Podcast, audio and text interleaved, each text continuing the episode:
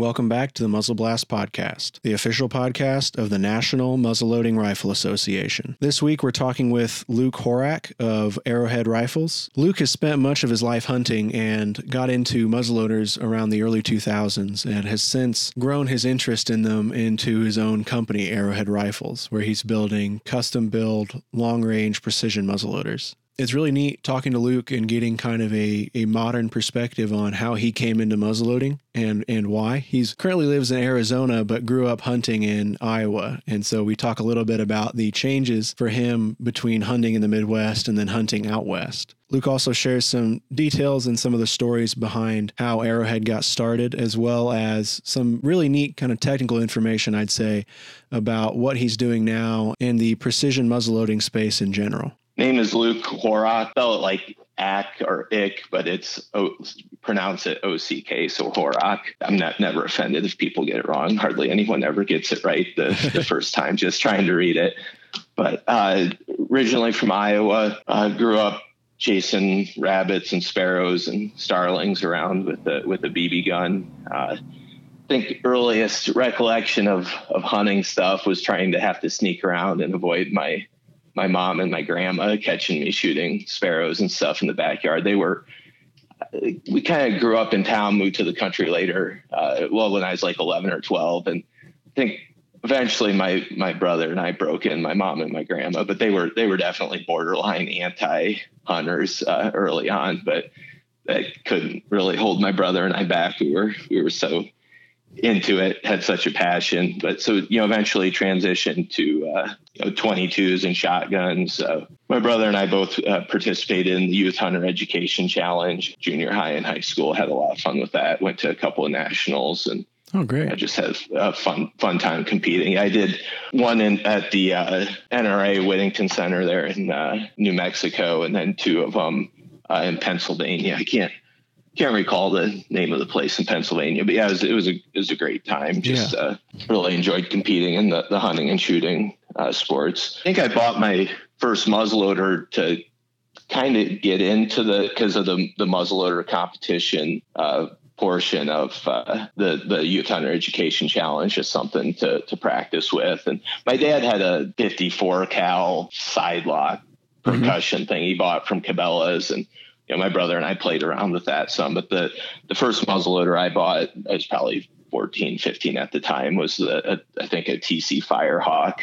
Okay. And had, had, had a lot of fun with that. Yeah. Uh, and, uh, it, you know, shot pretty well. I shot quite a few deer with it and stuff. And, uh, you know, as I transitioned through high school into college, I, I kind of got tired of cleaning and stuff. It, you know, it's probably probably kind of a, a mortal sin to admit that to to some of your uh, more traditional listeners, but I just got frustrated. We, we, was busy and didn't really enjoy cleaning and stuff. So I actually put the put the muzzleloader down for a while, and it was mainly you know in Iowa it's shotgun muzzleloader only. Okay.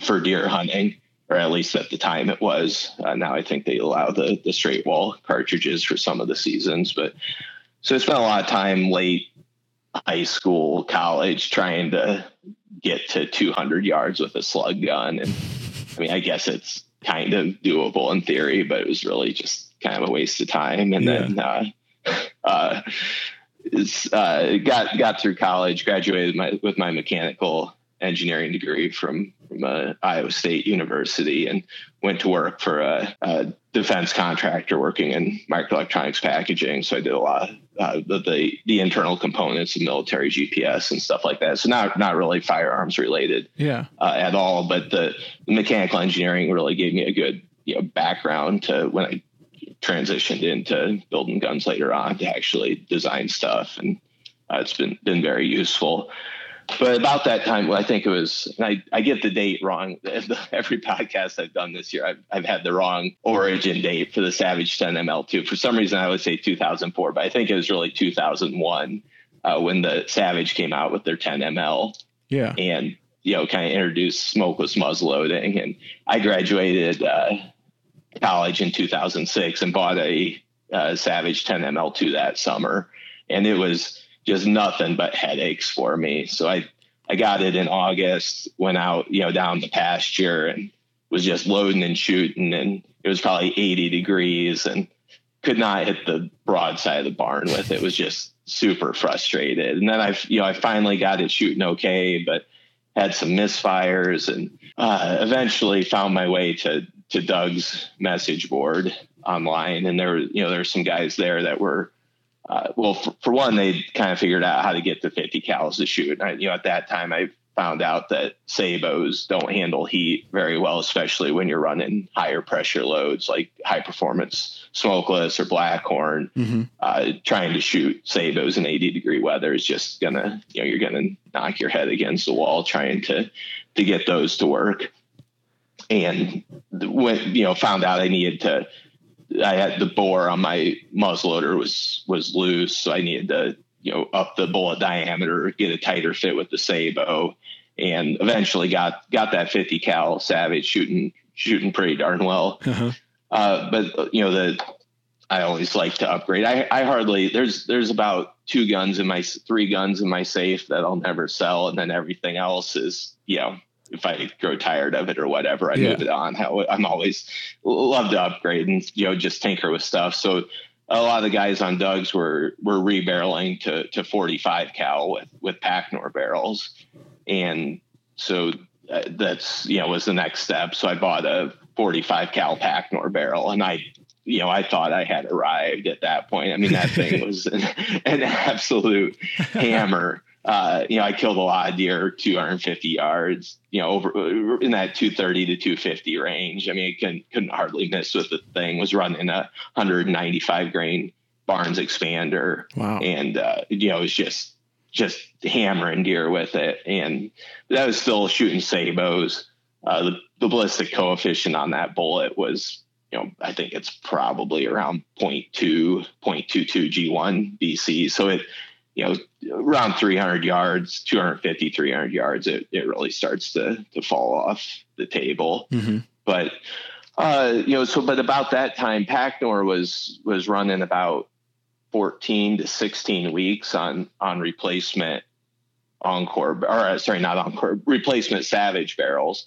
And no one really wants to wait, you know, 16 weeks to get a replacement barrel. And this, this was uh, around 2011 at this point. So it was from 2006 to 2011 was kind of my journey from factory Savage 50 cal to you know rebarrel and the to the to the Pacnor, right? And that you know, so I saw an opportunity to start or you know ordering barrels in bulk from Savage and just re- reselling them. Uh, so I, I put in that order, you know, my first order with with Pacnor. I think it was like 20 barrels to to get the the dealer pricing, and it was it was a pretty big investment for me at the time. And yeah. it was, you know, I was like, boy, am I, am I is this really going to work? And, you know, but it, it's, uh, you know, actually, it was, it was pretty crazy. I had, I think I had every single barrel pre-sold, uh, before, before the first batch showed up. And then it's, I started selling bullets and breech plugs and other accessories. And, you know, I started, a lot of guys don't want to or know how to swap a barrel out. So I started doing that. And then I just started getting into things more and more. There was a lot of innovation happening on Doug's. And then, you know, at some point I just kind of transitioned into, you know, doing full on builds. And I mean, I'll admit early on, it was, this is like, what, nine years ago almost now mm-hmm. that I started, you know, some of the stuff was, I kind of cringe looking back at my, my early work. Yeah. Uh, you know, but it, you know, I've just uh, you know steadily improved. And I mean that's really one of the things I, I enjoy about this job is you know finding uh, you know areas to improve and then becoming the best at them. So you know I, I always enjoy getting in uh, the work you know another gunsmith's work and. Uh, pulling the gun apart. Actually, just this morning, I had a customer stop by with a gun that he had someone else bed, and uh, you know, it's easy to be critical yeah. of everyone's work. There's there's a lot of that going on, and, and rightly so. There's, I mean, there are some real hacks out there, but but I actually enjoy pulling stuff apart to try and figure out how guys are doing stuff because there are tricks of the trade, and I've, you know, even I like to, you know, pay pay real close attention to Instagram pictures and stuff when people are showing stuff. I'm like, oh, that looks really nice. You know, start thinking how they're, you know, how they're getting that look and stuff, yeah. and uh, you know, it's been a way to up my game because I, I want to be the best at, at what I do. So it, it's uh, it's fun seeing what's out there and uh, learning from that. So that's that's kind of I guess a, a, long version of of where we are today. So I guess today it's um, you know I still sell a lot of the the upgrade kits uh, for for the Savage, uh, Remington Ultimate Muzzleloader, uh, Encore bar- replacement Encore barrels. At this point, I, I, I, probably missed one one big jump, and that was boy, I can't remember exactly how far that's been, but when when we made the transition from sabots to to full bore 45 cal uh, projectiles, and that that was really a, a, big leap forward in technology. And I, I think you see it the the muzzler shoots at friendship the in the you know the inline stuff where oh, yeah. everyone's doing full bore 45 the the consistency is just so much better. You take take out that sabot and remove remove the weak link. Uh, but yeah so like i was saying we do still sell a lot of the the accessories the the upgrades. Um, i've got my own patented breech plug system that's real popular. I sell you know barrel blanks basically any you know if a gunsmith doesn't want to wait for Brux or uh, Bartlein or whoever to to turn a turn a blank for them. I yeah. keep all those on hand. Uh, so that that's a big part of my business. And then I've you know I'm doing full on custom builds uh, as well. And I also started to do a few center fire rifles now just to kind of branch out. I'm I moved from missed another step. I moved from uh, about two and a half years ago. I moved from Iowa to to Arizona. My wife uh, isn't an Iowa native and just couldn't handle those Midwest winters. So we, yeah. we moved out to Arizona. And uh, I mean, I'll be honest, I, I kind of missed the, missed the Midwest. It's, you know, where I learned to hunt and stuff. So it's been a little harder transition for me here to, to get into hunting. It's, you really got to drive more and plan things out more where Iowa is, you know, growing up on the farm and stuff, just head out the back door and start hunting. So yeah. you can be a little more, more spontaneous. But as far as the, the firearms industry out here. I mean, that's been really good for the business. Uh, you know, McMillan's like 15 minutes from me. Timney, okay, uh, uh, H and M, the the Black Nitride, they're 30 minute drive away. Pretty much anything you need for firearms related is is here in Phoenix. So that that part is is awesome. But um, yeah, so that's that's kind of catching you up to to where I how I got to where I am today. That's awesome. I, I, really appreciate. I mean, that was a lot of detail, but I think that was really neat. Kind of hearing about each of your steps as you got to where you're at now. Um, I can't imagine. I think the the largest jump, I think for me being a Midwestern kid, the jump from hunting here, like you say, going out to the backyard, going back into the woods, to going out west. I mean, I don't know anything about Western hunting. I'll be the first to admit it, but I just know that it's radically different than hunting here. It's it's pretty awesome when you have a tag, but yeah. you know, getting a tag out here, that's that's where you kind of if you if you want to get out and hunt every year. I mean, you got to put in for a lot of different states, and then and then really the only way to be guaranteed to go every year is have you know if a buddy draws a good tag or tag whatever, just tag along. Okay. Uh, with that with them to help out. It's definitely. I mean, not, it's not always the case. There's definitely guys that that do it individually, but from what I've seen, it's it's a little bit more of a group activity out here. Well, Iowa, you know, Iowa used to be shotguns, a lot of deer drives and stuff. So there's a lot of you know deer camp camaraderie with that, which I which I really enjoyed. I mean the maybe the wild slug flinging slugs around yeah. deer drive thing, not not so much, but the you know the the deer camp camaraderie, camaraderie. But that you know most of that's transitioned to you know a lot of bow hunting. Yeah, you know people big tracts of land where they just have box blinds. So a lot, I think a lot of that's tradition's gone away. But here you you do still have the hunting camp and you know, you might only have one or two guys in the camp that have a tag, but everyone's out there helping the glass and, and stuff like that. So that, that's that's cool. And I think importantly, helping pack out depending on what you're hunting. yeah, yeah, that too. Yeah, for sure. So what's a, a day in your life look like? Are, are you are you handling Arrowhead all on your own, or do you have some employees that work with you? So yeah, currently I'm I'm on my own uh, I'm I'm looking to to hire someone here in in the fairly near future. Uh, it's it's uh, keeps me very busy uh, as is, but I, I usually get up about about five, and uh, the the shop is here on on site. Uh, actually, I'm, I'm, working working out my three stall garage currently, oh. uh, but we're the plans are drawn. I'm just waiting on the permit to clear. We're putting up a real nice shop nice. Uh, in the in the backyard uh, here.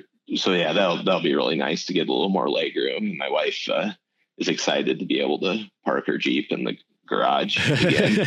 but uh, so I, I, get up about five, uh, try and catch up on a little email. I'll go out in the uh, shop and you know in the garage and maybe maybe tinker a little bit. I try not to get into stuff too much. I, I try not to touch lathes and mills and stuff that can have bad repercussions if you make a wrong turn mm-hmm. uh, until a- after eight in the morning, yeah. just so that I'm I'm fully fully alert and uh, focused. But you know, like I said, I'll catch up on the email, do some odds and ends, and then uh, around seven thirty or eight, I'll come in for breakfast with with my wife and daughter, and then you know, then it's back out in in the shop and and at it and you know I, I usually try to cut out about 4.30 or 5 uh, during the day but you know we've got a lot of website orders coming in so shipping shipping out packages answering phone calls running the equipment.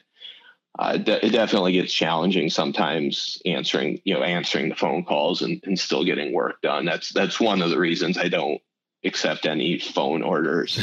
Uh, just because if i if i stopped to take phone orders i wouldn't wouldn't get everything done. I know it makes it makes it a little challenging for some customers, but yeah. it's just the way it's got to be currently. But I'm trying not to. There's, I mean, there's definitely the justification to to hire a full time person, but I'm just not really in a hurry to to overgrow and have someone here, you know, increase my overhead. Uh, yeah. At, at, some point, that that's going to happen. So, and that's a lot of work too, bringing someone in and training them and getting them around and you know, when you're working for yourself or with yourself, it's nice because, you know, you're the only person you have to have meetings with. but then you have right. everything else that comes on when you hire somebody else. Well, and there's, you know, part of the challenge is too, it's like if I'm, if I'm, I can't just train someone to, you know, answer technical questions about an arrowhead muzzleloader. It's, you know a CVA muzzle or a Remington. I mean, you know, it's there's all this knowledge base yeah. that we get I get calls about. So it to to train someone how to to answer all those questions is it's gonna gonna be time consuming.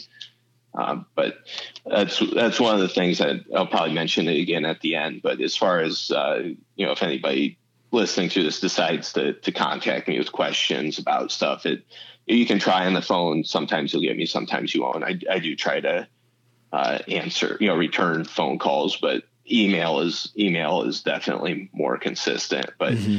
uh, I'll be honest, if you you know if you write me eight paragraphs, you know, asking obscure questions and stuff, you're probably not going to get a real detailed response. I just I don't have the the bandwidth. So uh, you know, read recommend reading the the website and you know watching some of the videos I have and, yeah. and, trying to to get the information off there. And if you don't if you don't see a muzzleloader, you know anything about a particular model of muzzleloader on my website, then don't don't bother calling me and asking me about that because if it's if it's something I deal with, have you know product for, then then it's on the website. So, are you kind of the go-to muzzleloading shop in your area?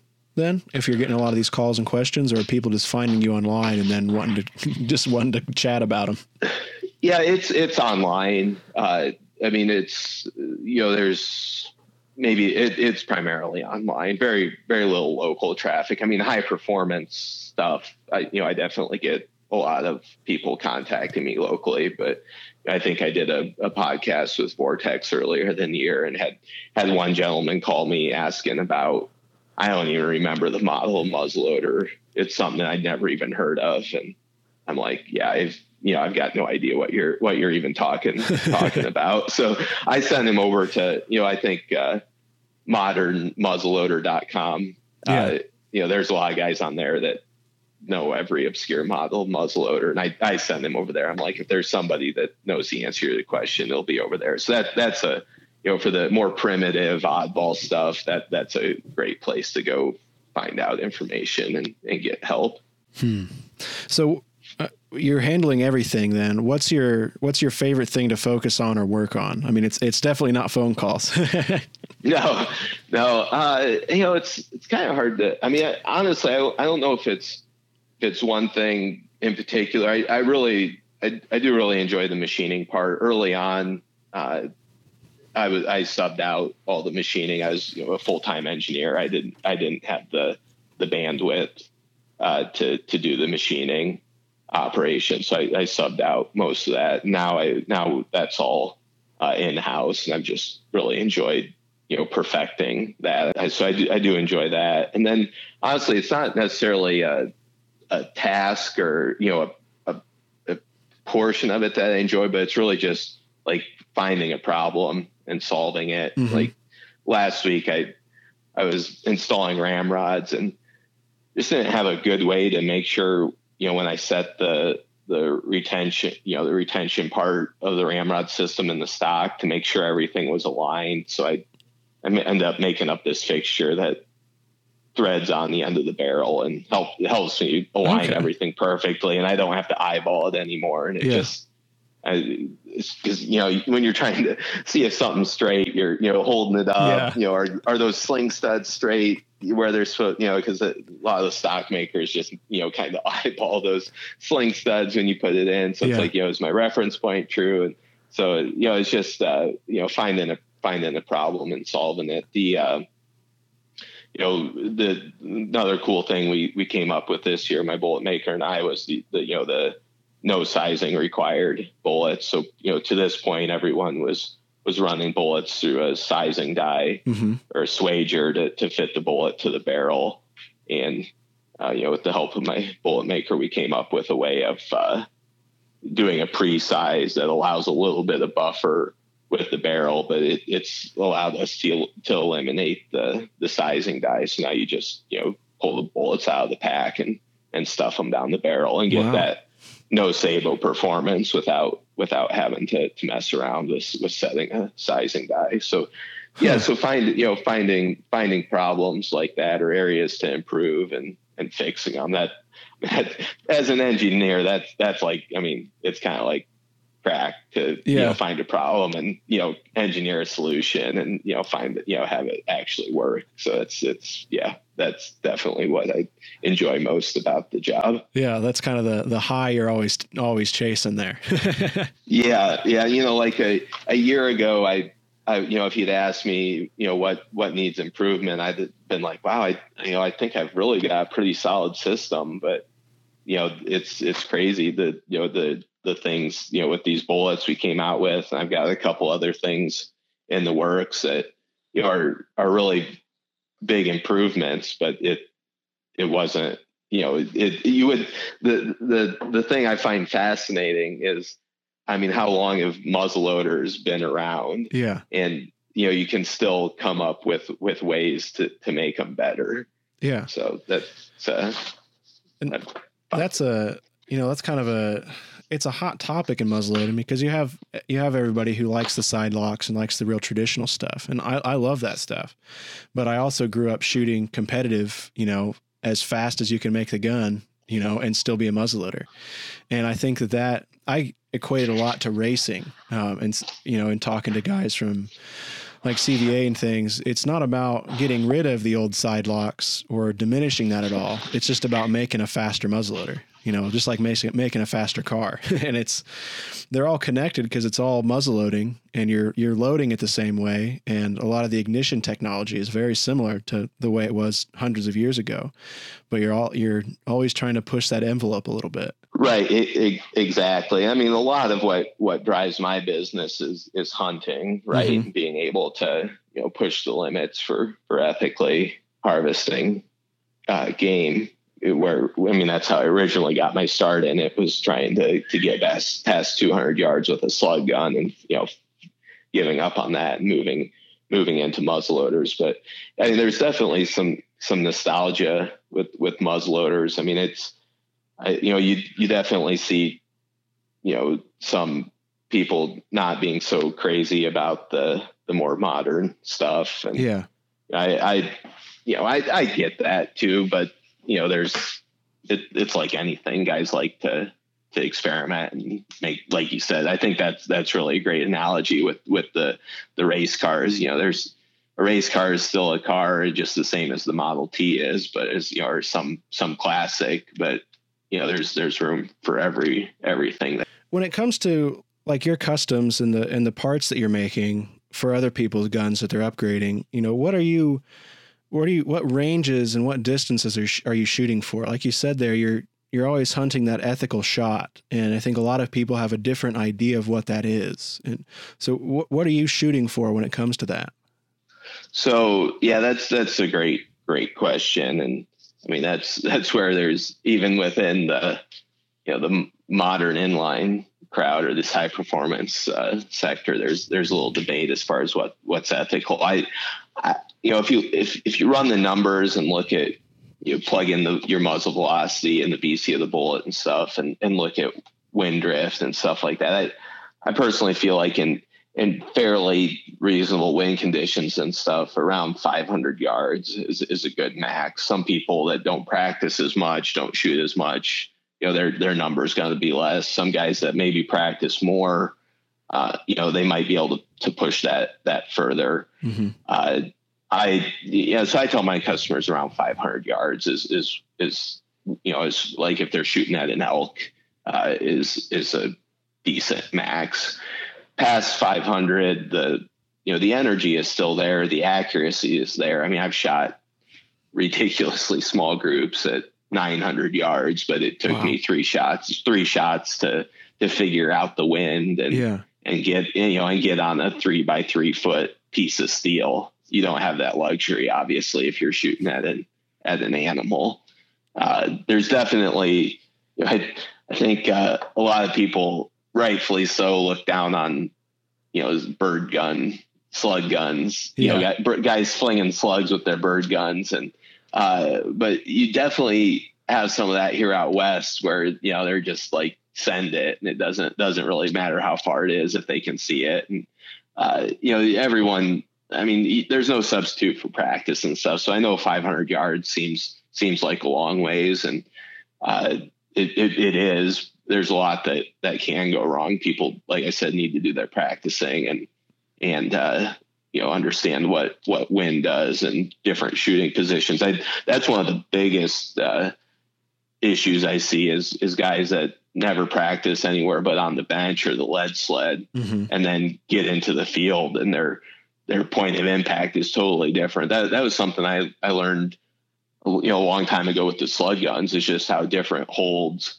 uh, really impact where you're where you're going to hit. I was always shooting deer a little bit high with the slug gun, and you know because when I sighted in, I was doing a hard hold on the bench, and if you're shooting freehand or just leaning across the branch, you get a lot more muzzle rise, and you know that was that was raising stuff up. So yeah, people really need to, you know, get get your gun zeroed on the bench and then get off that bench. Don't ever get on it again unless you're checking your zero or something and start, you know, start shooting how you're gonna hunt. Yeah. Uh, you know, I, I do see, you know, a lot of places average, you know, calling their muzzle loaders thousand yard muzzle loaders or you know, however far, but you know, I've shot at a thousand, even with my my you know my guns are are smokeless powder capable. Obviously, never use smokeless powder in a gun that's not designed for it, but yeah. we're talking substantially more velocity than what you get out of a Blackhorn 209 gun. And mm-hmm. I mean, at, at a thousand yards, shooting at a three, you know, a three by three plate, you'll hit it. You know, you'll hit it. If the wind's steady, you'll, you know, you'll hit it every time. If if the wind's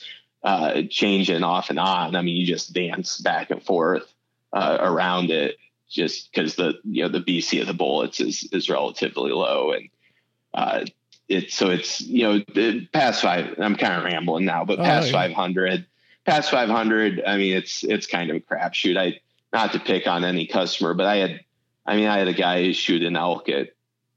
Well, I had one one guy shoot an elk at 630. He, bought his gun like, or his he bought a replacement barrel. Uh, uh, from me about three weeks before season, shot it a bunch you know, he he smoked an elk at, at six thirty. Wow. I uh, had had another another customer. You know, I full on custom. I built him. He shot it to five hundred a lot before season, and you know was just hammering with it and shot at an elk at at six sixty and uh, hit it in the butt, Hmm. and uh, you know he ended up.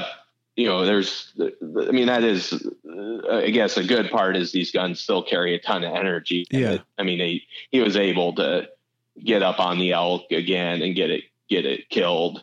Uh, so it worked out in the end. But he's, you know, he's asking me, you know, why did I miss so bad? And I'm like, well, you never shot past 500. Yeah. Did you hold for any any wind? And he's like, no, it was foggy, real calm in the morning. There wasn't any wind. And I'm like, well, Well, there there was a little wind. yeah, Uh, you know, there's there's always some, you know, 600 some yards across the canyon, somewhere somewhere in there, there there's some wind probably, and it doesn't at that distance. You you plug in one mile an hour crosswind, and you're you know you're talking like 10 inches of drift or something like that. So, uh, and you know, so so you know, there's like I guess long answer to say there's really no cut and dried number. Yeah, uh, you know people people need to get out and practice and find out you know how what distance they can consistently uh, put a hit on an animal.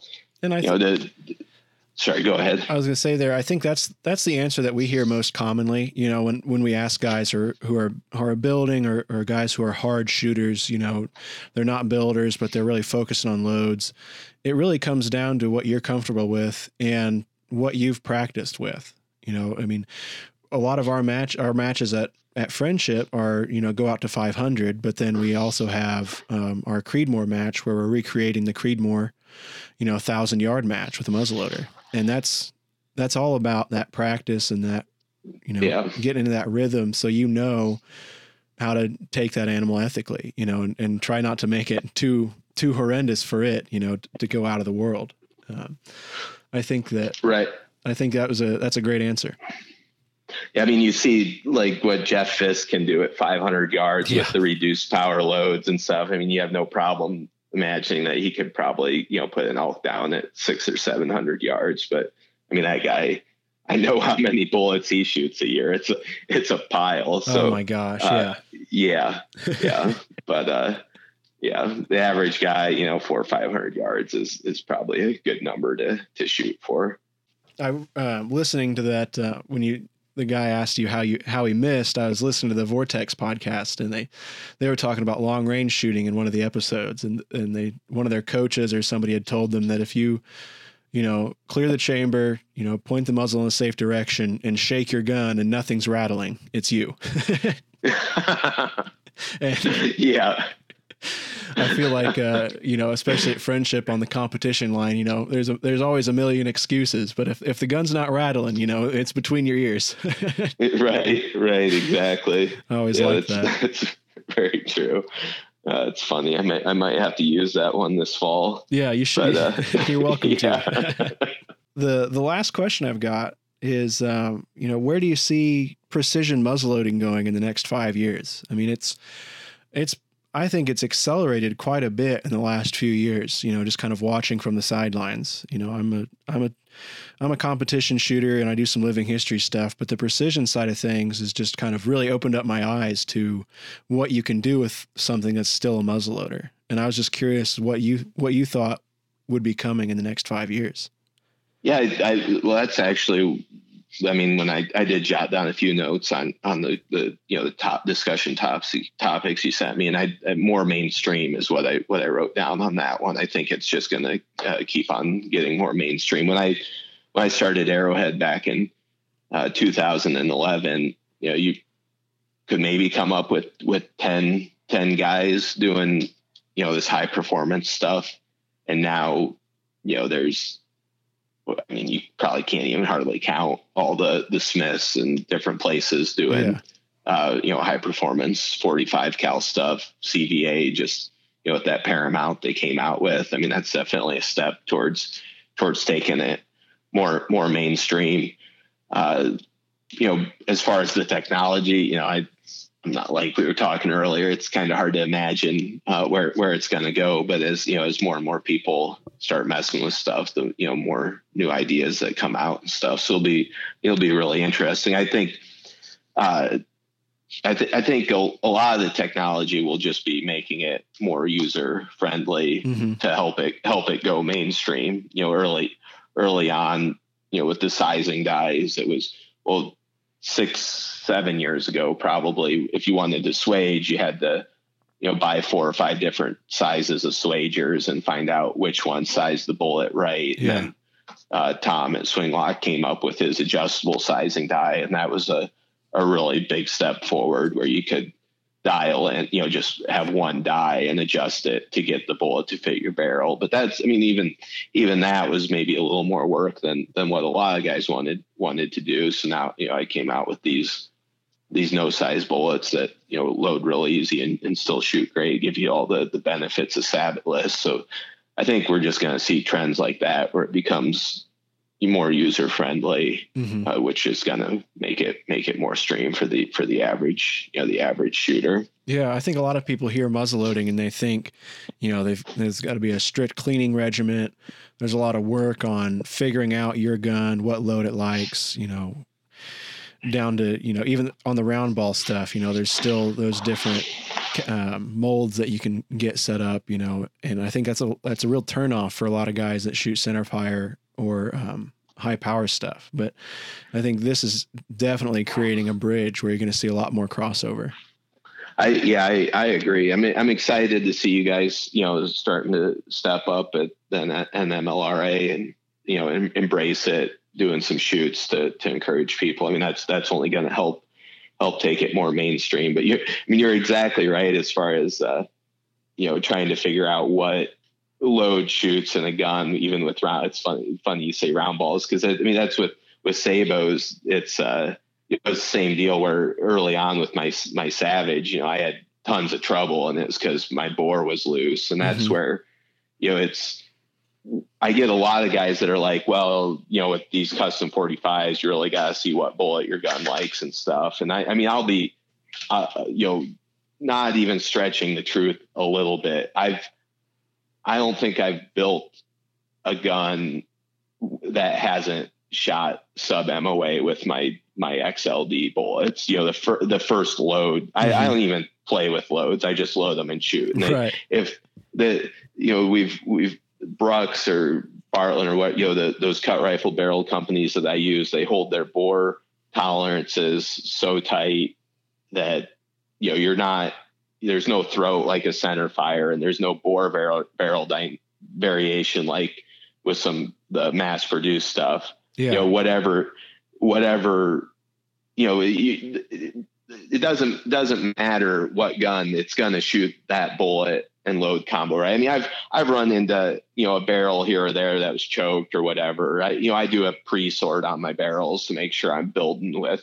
you know a, a, barrel I know that that is gonna shoot. So I you know I weed out some stuff that way mm-hmm. on my custom builds, but there's there's just a a lot less experimentation required with these these high end 45s to get them to shoot compared to mass produced stuff where I think those savages the the barrel diameter could probably vary by as much as you know five or ten thousand. Yeah. I mean they were all over the place, and uh, so so anyway, that's yeah, just a side tangent. But yeah, like we, we were saying, I think more mainstream, and it's it, I mean it's exciting. We've you know I have a shoot in Iowa uh, in September, and we usually have you know anywhere from you know 25 to 35 guys shooting in that, and uh, you know you guys have have your uh, inline shoots, and it's yeah, it's just exciting to see how it, there's a community starting to form yeah. around the high performance stuff, and it, I think that's just going to keep on growing.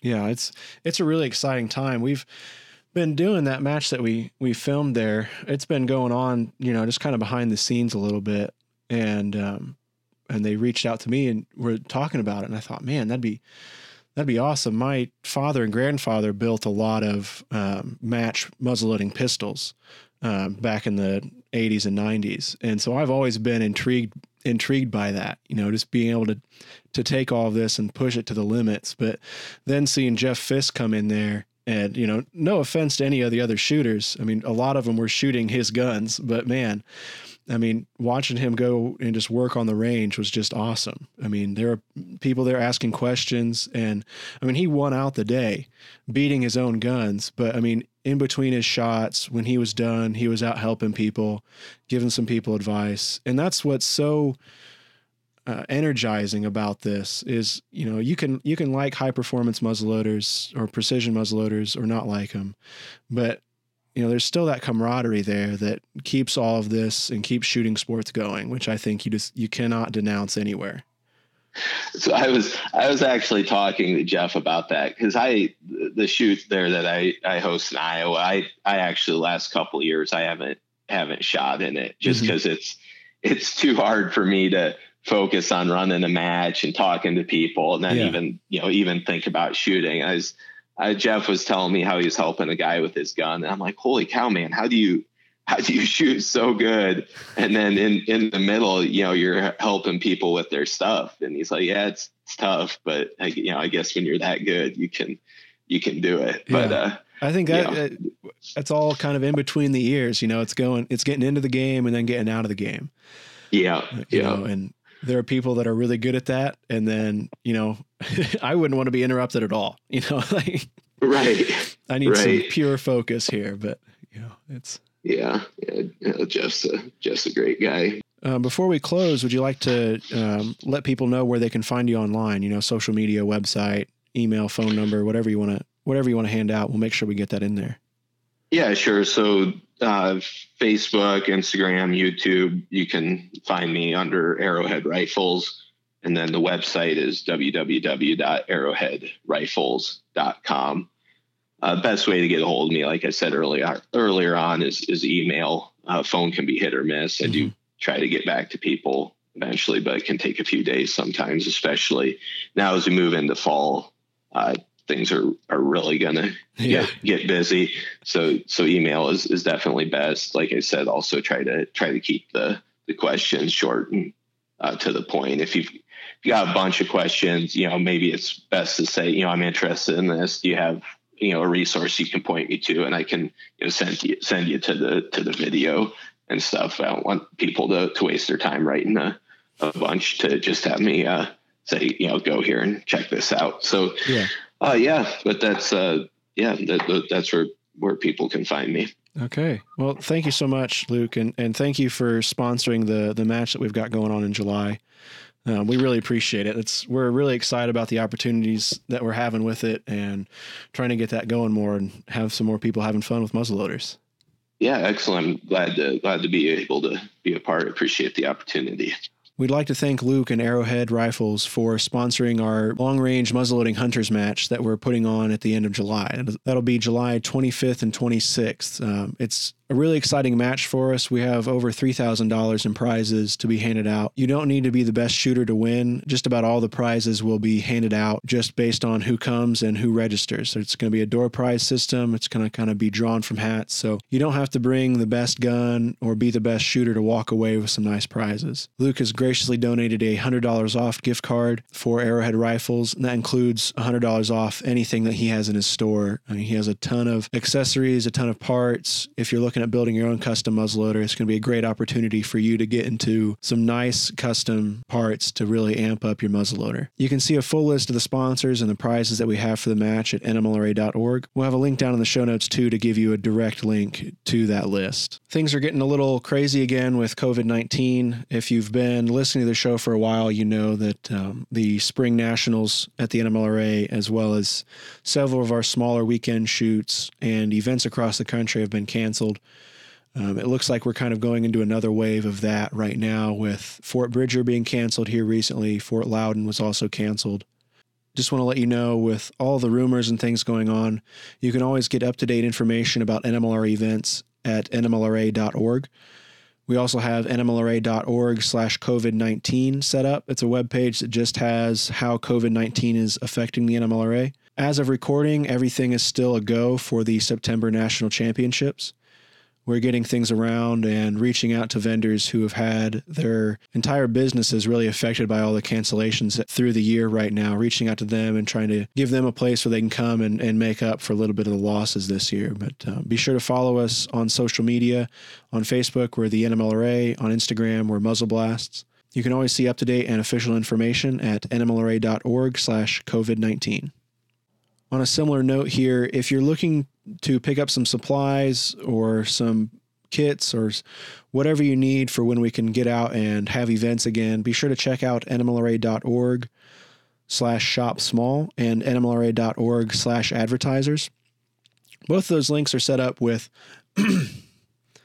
both of those links are set up with an entire list of our NMLRA advertisers and our mom and pop shops that come and set up our, our events year round. Um, so please, if you're looking for muzzleloading supplies, living history supplies, and accoutrements right now, please check out nmlra.org and support our supporters. If you can, in any capacity, let them know that you came from us. It just helps them know that we're getting the word out and trying to help them during these difficult times.